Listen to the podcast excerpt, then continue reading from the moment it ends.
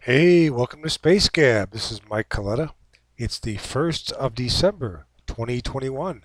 Space Gab can be heard at www.spacegabpodcast.com and on Spotify, Anchor FM, Apple Podcasts, Google Podcasts, and many other podcast venues.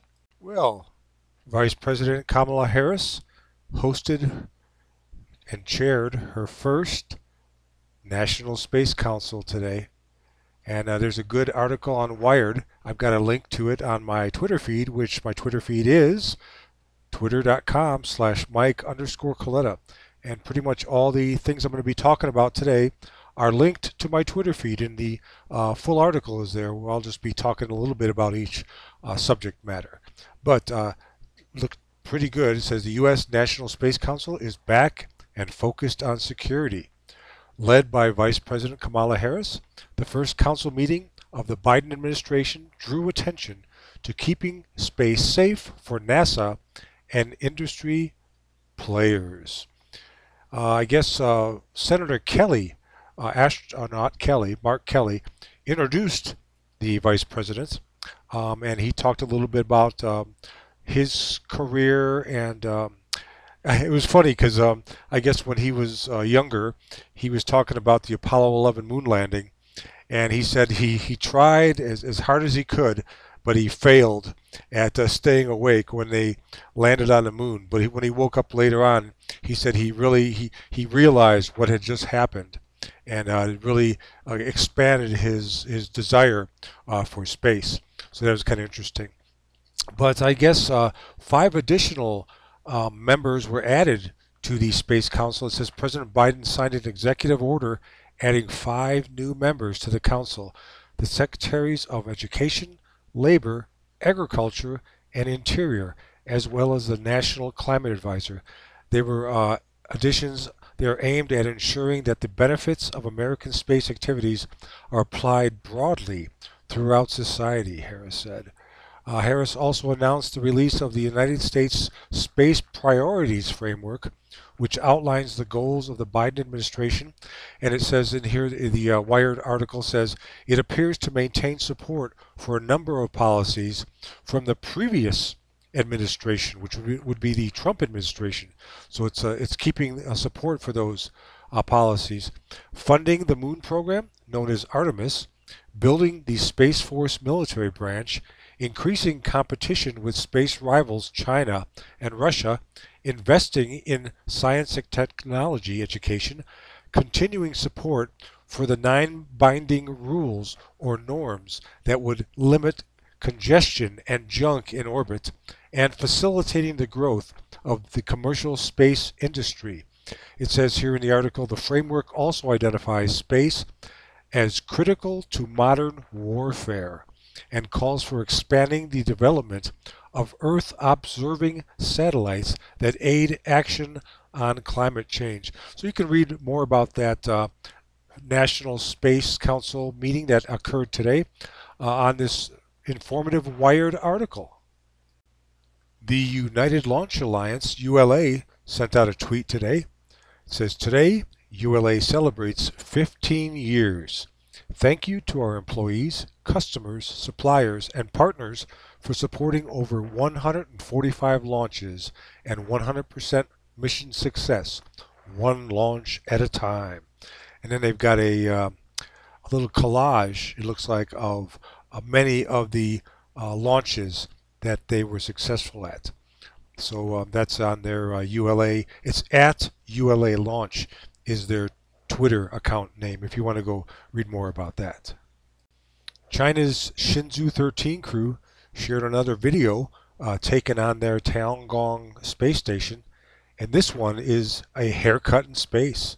It shows uh, the, uh, their hair cutting being done there um, and the different procedures that they go through to get a haircut in space.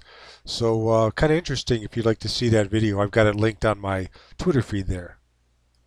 And speaking of another space station, the ISS spacewalk that was supposed to occur on the 30th of November is uh, was delayed, and that uh, I guess that spacewalk between two astronauts was going to be taking care of an antenna, a failed antenna on one of the space uh, station modules. They were going to be replacing that antenna with a spare, but that was uh, delayed, postponed actually on that day, and delayed because of a uh, space debris orbit threat.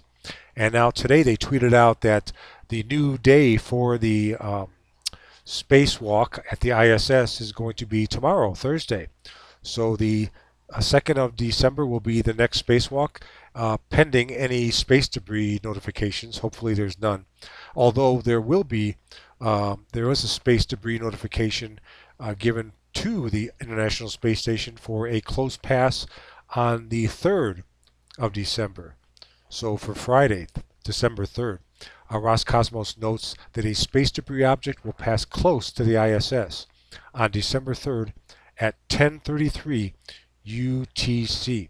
Uh, says the analysis suggests that they are talking about object 39915, says Jonathan McDowell.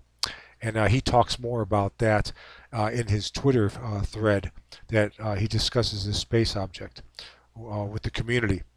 And he gives a calculation about, and it, you know, it's probably part of the Russian ASAT um, test that they did, all that debris pattern that got spread up there that I talked about last week. Uh, even though Roscosmos wasn't saying that it was space debris from that ASAT test, others are saying it probably is debris from that ASAT test.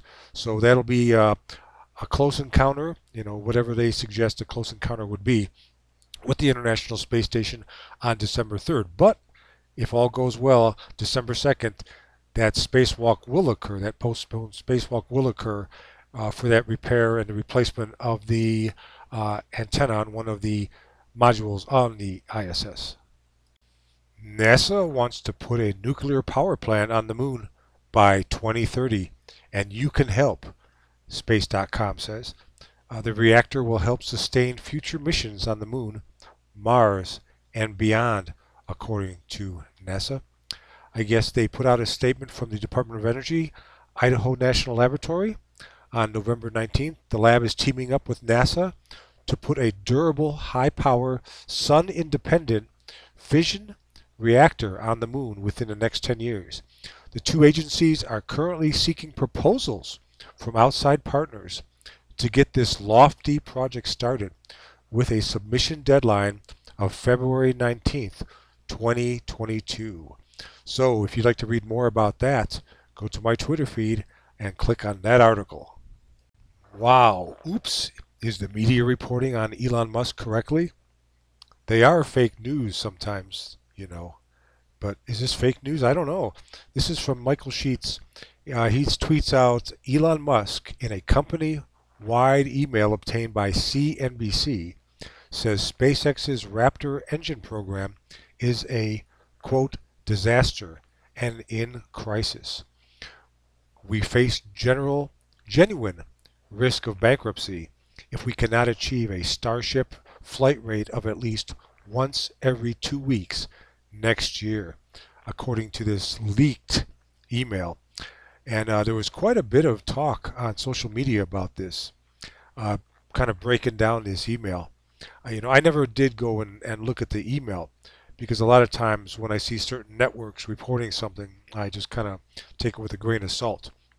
And um, others will, you know, if it's a legit um, a, a item of concern, I think a lot more people will get involved, a lot more, maybe more credible networks um, that don't uh, have agendas in mind.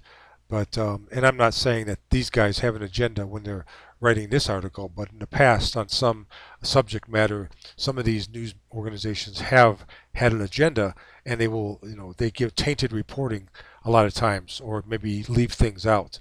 And uh, so I'm just going to let this one lie and let more people tear this one apart. And, you know, some of the space authorities will take a look at this, I'm sure, and we'll hear a lot more in the future. But, um, and I'm sure we'll be hearing from Elon Musk also if um, this is a, a credible or uh, something that's really of concern. Uh, but they did post a uh, complete rundown from the email. Um, and it, you know, it just says read the entire email from uh, Musk below. That is in that tweet uh, thread that I just talked about. If you'd like to go and read the whole thing, it's it's probably about um, four four paragraphs. It looks like, and uh, it talks a little bit more about the the different Starship um, project, what you know, what's going on with it, the consequences, things like that. So I think we'll just wait and see, because like I said, when when you know some news organizations get a hold of some of these um, leaked emails, you know, and I don't know how long this one was out there, or if it's, if everything has been resolved already. But like I said, many of the space authorities that, that deal strictly in space and aren't a news organization will probably, you know, get more information about this and we'll hear more about it. But if you'd like to go read this article and read the entire email, I do have a link on the Twitter feed, uh, twitter.com slash Mike underscore Coletta if you'd like to look at the entire thing and what is being talked about right now. Well, TLEs, and uh, those are two-line elements, TLEs issued for Russian ASAT test. TLEs, that's what um, they use to actually track uh, space objects, two-line elements. You can, you know, they have different programs. You can plug the two-line elements into these programs, and you can actually follow along. It means that they've actually uh, got a good track on some object, before they issue a TLE. Once they get that a good track on the object, they will issue the TLE. And I guess now they've got Space Track, it says, has issued 103 TLEs related to Cosmos 1408 ASAT tests.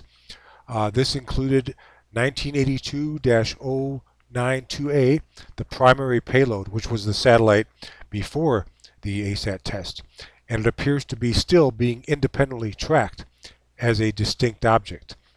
Uh, so it says here the object have almost completely spread around the orbital plane. So um, they're actually tracking these objects, and if you have one of those little apps, you know, on your, your laptop or or your uh, phone or, or, iPad, things like that, you can actually go uh, track these also, um, these objects. And so, you know, that's what they're you know, tracking this uh, these when they give these these warnings to the International Space Station now, they're using those two-line elements of these different uh, payload, uh, primary payloads, and the objects that came off the primary payload uh, to see if it's going to cross the path with the ISS or any other space object, any other satellite uh, in the in the uh, in orbit right now. And so the 103 TLEs have been released and can be seen by the viewing public. DARPA to launch DoD's first in-space manufacturing research program. Hmm. The Defense Advanced Research Projects Agency, in a new program, will explore options to conduct biomanufacturing in space using biological systems like microbes to construct materials for use in orbital operations. The project led by DARPA's Biological Technologies Office is called B-SURE, short for Biomanufacturing, Survival, Utility, and Reliability Beyond Earth. It says here the B-SURE program is a fundamental study that will explore adapting microbes to space conditions, project manager Anne Cheever said in a news release. The hope is that eventually this technology will enable in-space production of molecules relevant to space flight. And there's much more uh, in this article if you'd like to go look at it. And that link is on my Twitter feed. Well, CNSA Watcher uh, at Twitter released um, informational uh, data on with some graphics included it says uh, the exact test flight time was not disclosed, but it looks like China's got a new interesting low Earth orbit delivery system. Uh, it's planning to carry goods and or humans to low Earth orbit at low cost in a HTHL way with two stages and novel type of multi-mode engine which can work under different atmospheric conditions. This thing looks like a space plane, basically, with another uh, vehicle mounted on top. So um, that information is included in this article if you'd like to go check out the Twitter feed. But uh, right now it just has kind of like uh, conceptual graphics of, you know, there's a number of different looking uh, space plane looking things and uh, with two different type stages, as it says, uh, deliver, deliver things to low Earth orbit. So you're going to see a lot more. And uh, this is something they talked about in the National Space Council today, was um, the development of uh, China's space program. And uh, there, it's, a, it's an accelerated uh, development schedule and uh, they're just kicking butt. I tell you, because there's so many launches going on and, and things like this. Uh, you know, talking about uh, partnering with different countries, even Russia, they were talking about partnering on, on some projects. But uh, this looks like a very interesting uh, space plane type device with another smaller looking space plane on top of the larger space plane is what it basically looks like. But if you want to go check out that graphic, go to my Twitter feed and uh, or go to uh, the at symbol CNSA Watcher on Twitter and that individual uh, shares quite a bit about uh, Chinese uh, space program technology. And speaking of partnering, it says Roscosmos and NASA have begun negotiations on the harmonization of the technical standards on the ISS. Among other things, it will allow to dock Crew Dragon to the Prichal using a docking adapter. That's the next module that they just put up there, that brand new uh, module they put on the Russian segment. So um, Russia and the United States are, you know, harmonizing is what's happening there. And uh, there's more on that article there on my Twitter feed.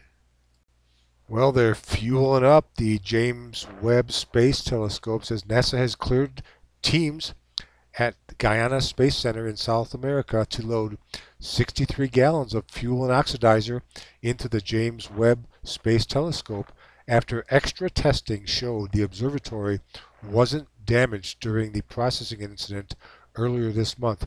And I talked about that incident on uh, last week's podcast where they were, you know, delayed the uh, launch a little bit uh, because of uh, a clip that had come loose due to some kind of vibrations and they were checking to make sure there was no damage that was done, any further damage than, than uh, what they assumed uh, in the beginning.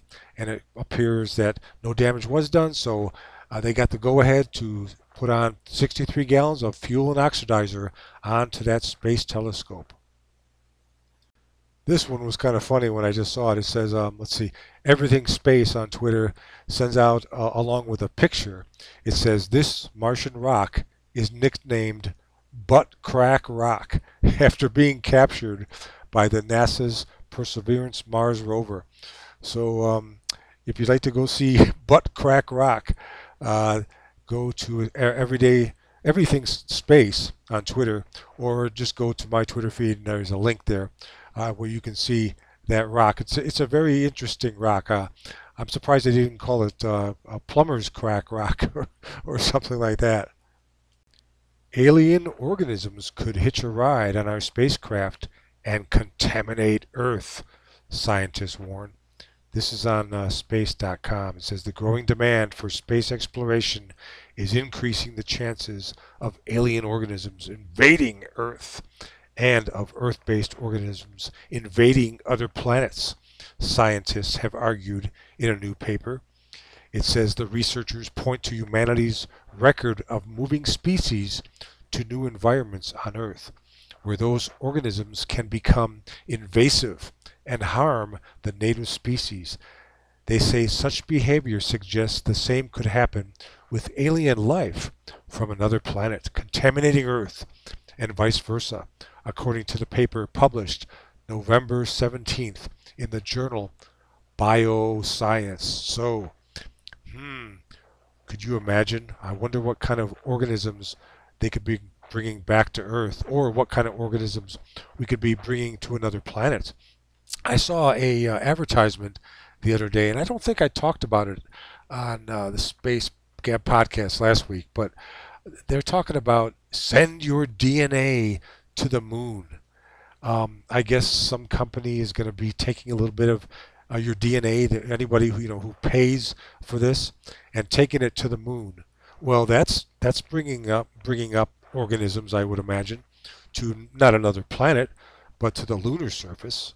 Um, so they're encouraging this kind of stuff. I wonder if that uh, paper in the journal Bioscience mentions things like that, where companies are jumping on the bandwagon to um, take things, you know, involving human uh, DNA to the moon, or possibly in the future to other planets. So not only, uh, you know, and this this is intentional, bringing bringing DNA intentionally to another planet, not by accident. Like uh, when what is it? Those um, those alien uh, movies they had where the organisms came back, or you know they were they were trapped in the spacecraft and were riding along with the the uh, space uh, voyagers. And uh, but I think they're talking about smaller uh, type organisms uh, that they're afraid of, that things maybe we can't see, um, that hitch a ride. But interesting article, um, and there is a link to that that paper that was published on the uh, 17th of November, if you'd like to go read more about that. And get that link is on my Twitter feed. Well, Mars Perseverance rover has uh, collected some more samples. It says, a rock so nice, I sampled it twice. Just capped and sealed my fifth sample tube with another piece from the interesting rock. I'm doubling up on samples at some high priority targets like this one. And uh, it has a, a, few pictures of the uh, samples that the NASA's uh, Perseverance Mars rover has grabbed. And like I told you in previous podcasts, this sample return uh, project, this mission, will come at a later date uh, once they determine, you know, when this is going to be going up. But for right now, Mars Perseverance is sampling and uh, putting away and sealing uh, in sample tubes, uh, hopefully rocks and soil, Martian soil, that will be coming back to Earth in a uh, future sample return mission. And I guess they had a uh, really good piece uh, written in The Economist uh, it talked about the Hubble Space Telescope images. And because of these, these mega constellations of satellites that are being launched, uh, and more and more, you know, all the time. And uh, the FCC just, you know, as I talked about in the recent past, that, uh, you know, tens of thousands more uh, approvals or requests to have satellites put into orbit. Uh, part of these mega constellations done by many different companies. Uh, but I guess now it says here that uh, one result from their ESA intern team project that they had, and they talk about in this paper, and I do have a link on my Twitter feed uh, to the paper.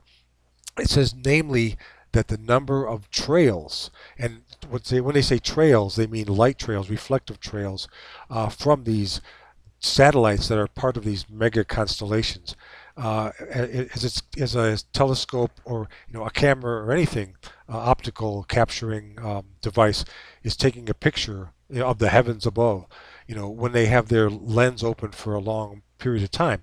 Stars and, and planets and things pretty much uh, reflect back as single objects but a satellite will which is moving will look like a a line a light line and there's there's thousands of these light lines apparently seen in a lot of these uh, new Hubble images. It says here the number of trails, which means these light these satellite light trails seen in Hubble images increased by 80% in the first half of 2021 compared to a 2009 through 2020 baseline.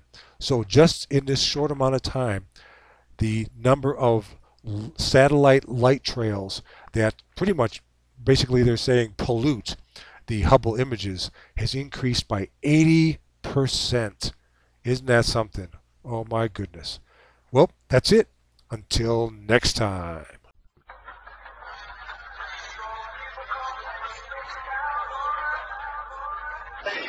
Space Cowboy.